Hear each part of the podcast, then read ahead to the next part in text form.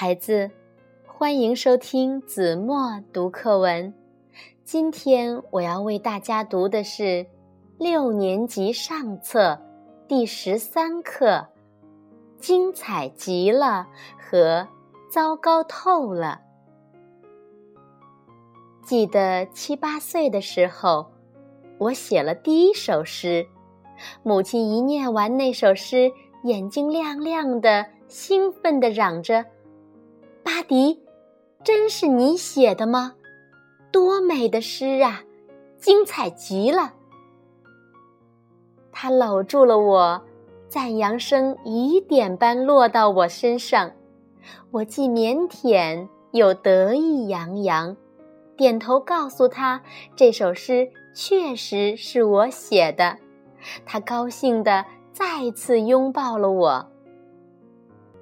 妈妈，爸爸下午什么时候回来？我红着脸问。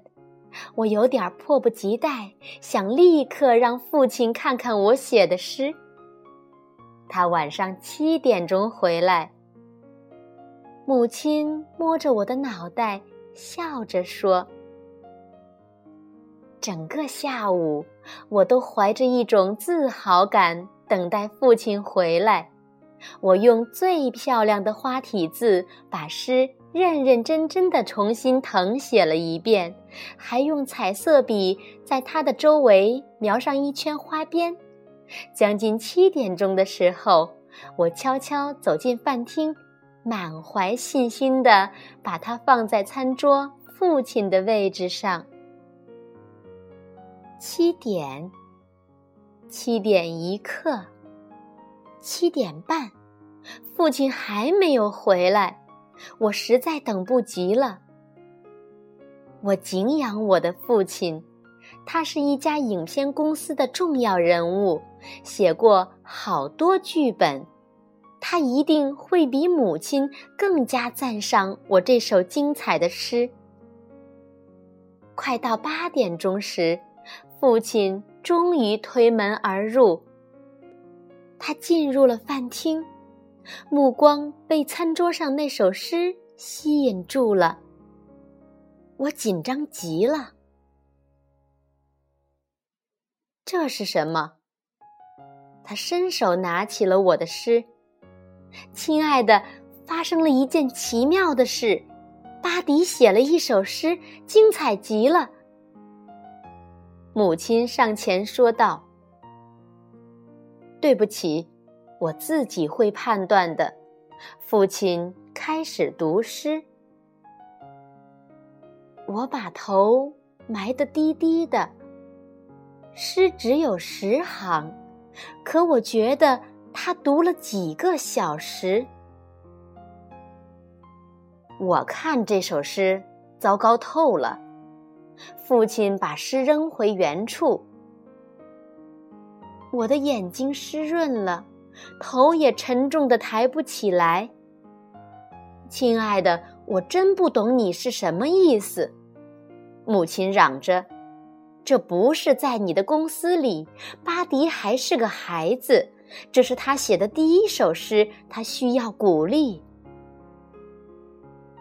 我不明白。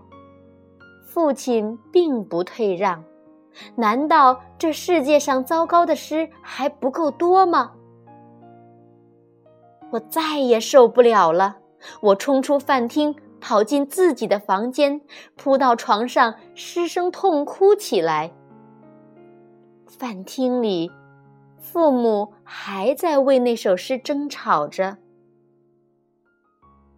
几年后，当我再拿起那首诗，不得不承认父亲是对的，那的确是一首相当糟糕的诗。不过母亲还是一如既往地鼓励我，因此我还一直在写作。有一次，我鼓起勇气给父亲看了一篇我新写的短篇小说，写得不怎么样，但还不是毫无希望。根据父亲的批语，我学着进行修改，那时我还未满十二岁。现在我已经有了很多作品，出版了一部部小说、戏剧和电影剧本。我越来越体会到我当初是多么幸运。我有个慈祥的母亲，她常常对我说：巴迪，这是你写的吗？精彩极了。我还有个严厉的父亲，他总是皱着眉头说：这个糟糕透了。一个作家，应该说生活中的每一个人都需要来自母亲的力量，这种爱的力量是灵感和创作的源泉，但是仅有这个是不全面的，它可能会把人引入歧途，所以还需要警告的力量来平衡，需要有人时常提醒你小心、注意、总结、提高。这些年来，我少年时代听到的两种声音一直交织在我的耳际：精彩极了，糟糕透了；精彩极了，糟糕透了。它们像两股风不断地向我吹来，我谨慎地把握住我生活的小船，使它不被哪一股风刮倒。我从心底里知道，精彩极了也好，糟糕透了也好，这两个极端的断言有一个共同的出发点，那就是爱。在爱的鼓舞下，我努力地向前驶去。好了，孩子，感谢您收听子墨读课文，我们下期节目再见。